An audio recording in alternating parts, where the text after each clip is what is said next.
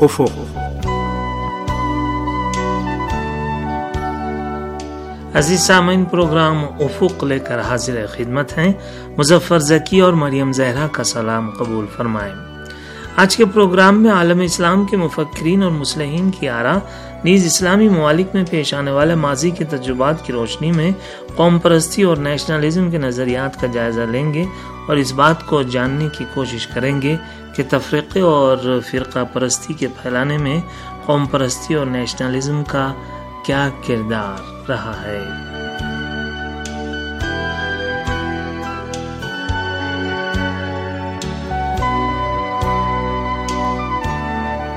سامعین، ہم نے گزشتہ پروگرام میں اسلامی مفکرین اور مسلحین کے افکار و نظریات کی روشنی میں اسلامی وحدت کے موضوع کا جائزہ لیا تھا۔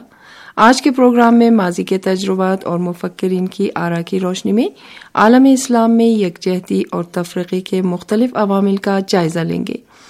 ہم اس سے پہلے یہ بیان کر چکے ہیں کہ قرآن ایک خدا پر ایمان اور پیغمبر اسلام صلی اللہ علیہ وآلہ وسلم سمیت مختلف مشترکہ اقدار موجود ہیں جو مسلمانوں کے درمیان اتحاد و وحدت کا بہترین ذریعہ ہے اس میں کوئی شک نہیں کہ مذکورہ مشترکہ اصول و اقدار پر توجہ اور بھروسہ کیے بغیر مسلمان ممالک کے درمیان اتحاد و وحدت کا امکان نہیں ہے اور ان بنیادی اصولوں کے علاوہ صرف اقتصادی اور سیاسی مفادات مسلمانوں کے درمیان مضبوط اتحاد کی بنیادیں فراہم نہیں کر سکتے۔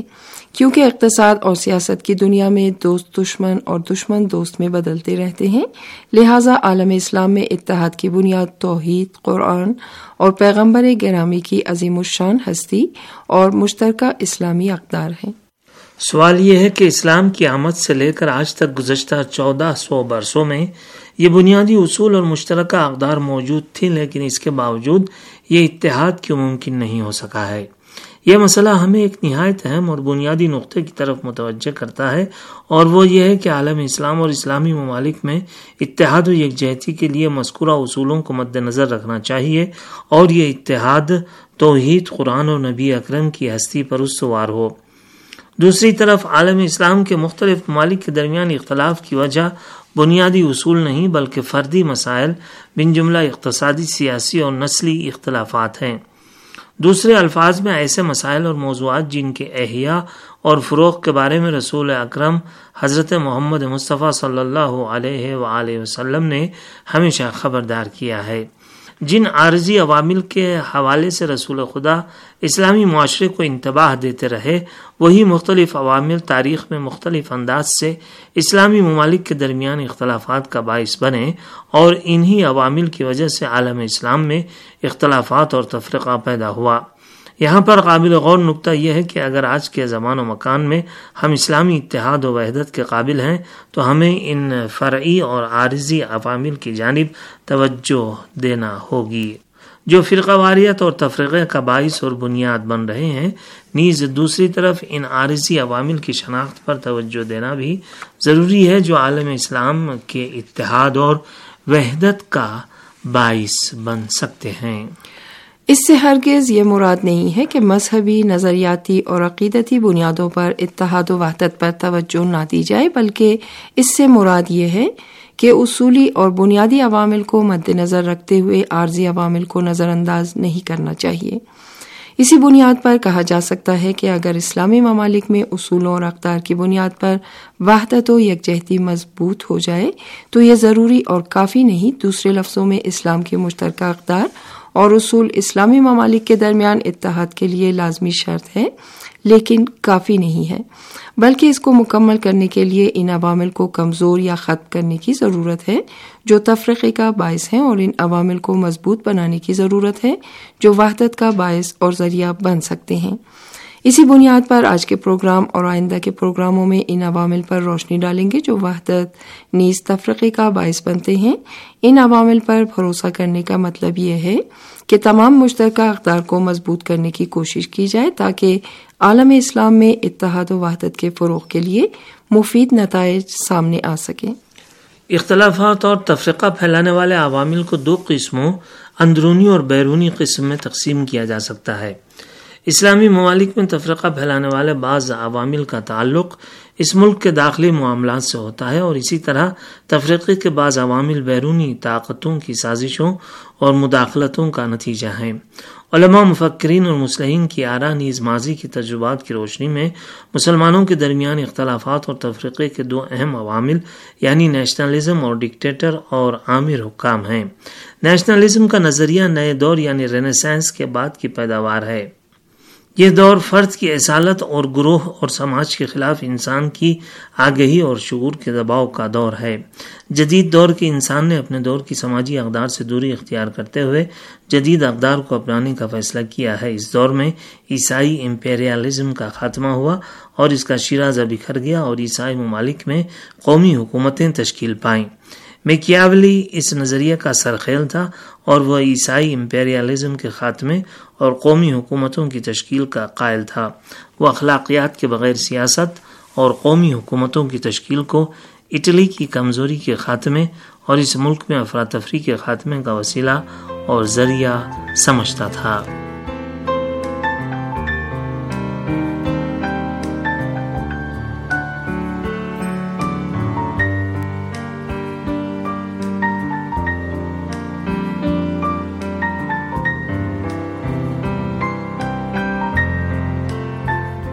فکری اور نظریاتی اختلافات سے ہٹ کر نیشنلزم سے مراد لوگوں میں ایک خاص نسل، زبان، ثقافت، قوم، علاقے اور مخصوص جغرافیہ کی بنیاد پر ایک احساس تعلق کا پیدا ہونا ہے۔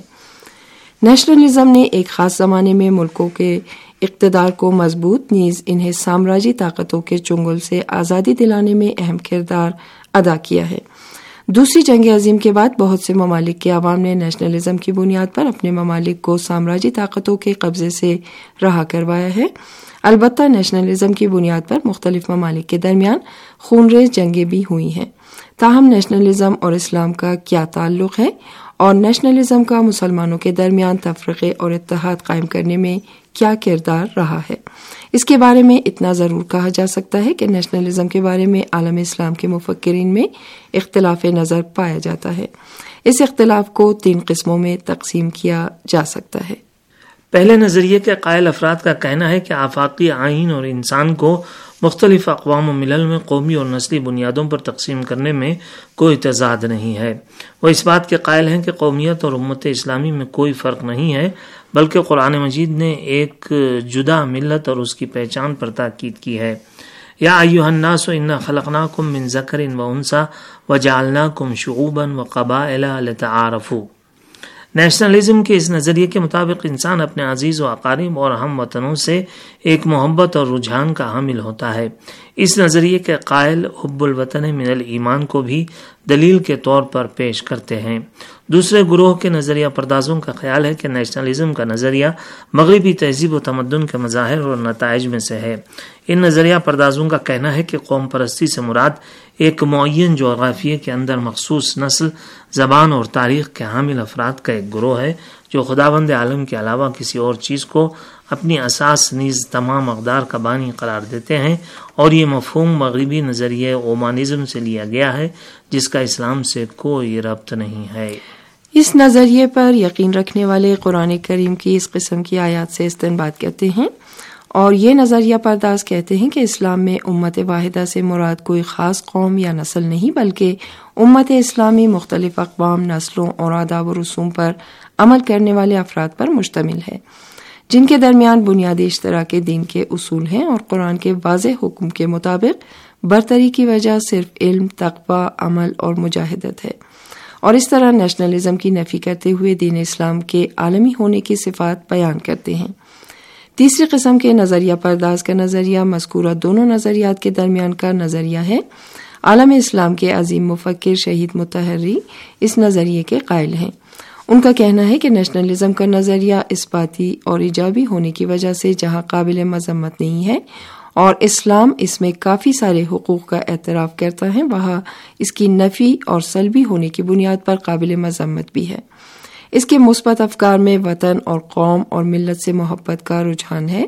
نیشنلزم کے نظریے کا گہرائی سے جائزہ لینے کی بجائے اس کے اسلامی وحدت پر پڑھنے والے اثرات کی روشنی میں ہم یہ کہہ سکتے ہیں کہ تجربات نے ثابت کر دیا ہے کہ نیشنلزم بعض مثبت خصوصیات بالخصوص سامراجی چنگل سے ملکوں کو آزادی دلانے کے باوجود اسلامی ممالک میں تفرقے اور اختلاف کا باعث بنا ہے۔ شہید مرتضی متحرک کے نیشنلزم اور امت واحدہ کے بارے میں نظریے کو قبول کرتے ہوئے یہ دعویٰ کیا جا سکتا ہے کہ نیشنلزم کی منفی صفات، مثبت صفات پر غالب رہی ہیں۔ لہذا نیشنلزم کے نظریات اسلامی ممالک میں یکجہتی کے بجائے باہمی تفریقے کا سبب بنے ہیں۔ البتہ اس حوالے سے بیرونی قوتوں کو بھی نظر انداز نہیں کیا جا سکتا، جو اپنے مفادات کے لیے نیشنلزم کی منفی صفات کو اسلامی ممالک کے اندر اختلافات کے لیے استعمال کرتے رہے ہیں۔ امام خمینی قدس سروح عالم اسلام میں وحدت و قوت کے دائی سمجھے جاتے ہیں۔ انہوں نے تھیوری اور عمل میں اس رابطے کے بڑے اچھے انداز سے تشریح کی ہے۔ بڑی طاقتیں مسلمانوں کو اپنے تسلط میں لانے کی خواہاں ہیں اور ان کے قدرتی ذخائر اور سرمایہ کو لوٹنے کی خواہش مند ہیں۔ وہ سالہ سال سے اس کی منصوبہ بندی کر رہے تھے اور ان کا اہم ترین منصوبہ قوم پرستی کے افکار کو رواج دینا ہے۔ اسلام اس لیے آیا ہے کہ دنیا کی تمام اقوام کو چاہے وہ عرب ہو یا عجم، ترک ہو یا فارس، متحد و منسجم کر دے اور پوری دنیا میں امت مسلمہ کے نام پر ایک امت کو تشکیل دے۔ یہ لوگ جو قومیت اور قوم پرستی کے نام پر مسلمانوں کے اندر تفرقہ پیدا کرتے ہیں وہ شیطان کے سپاہی اور بڑی طاقتوں کے مددگار اور قرآن کے مخالف ہیں۔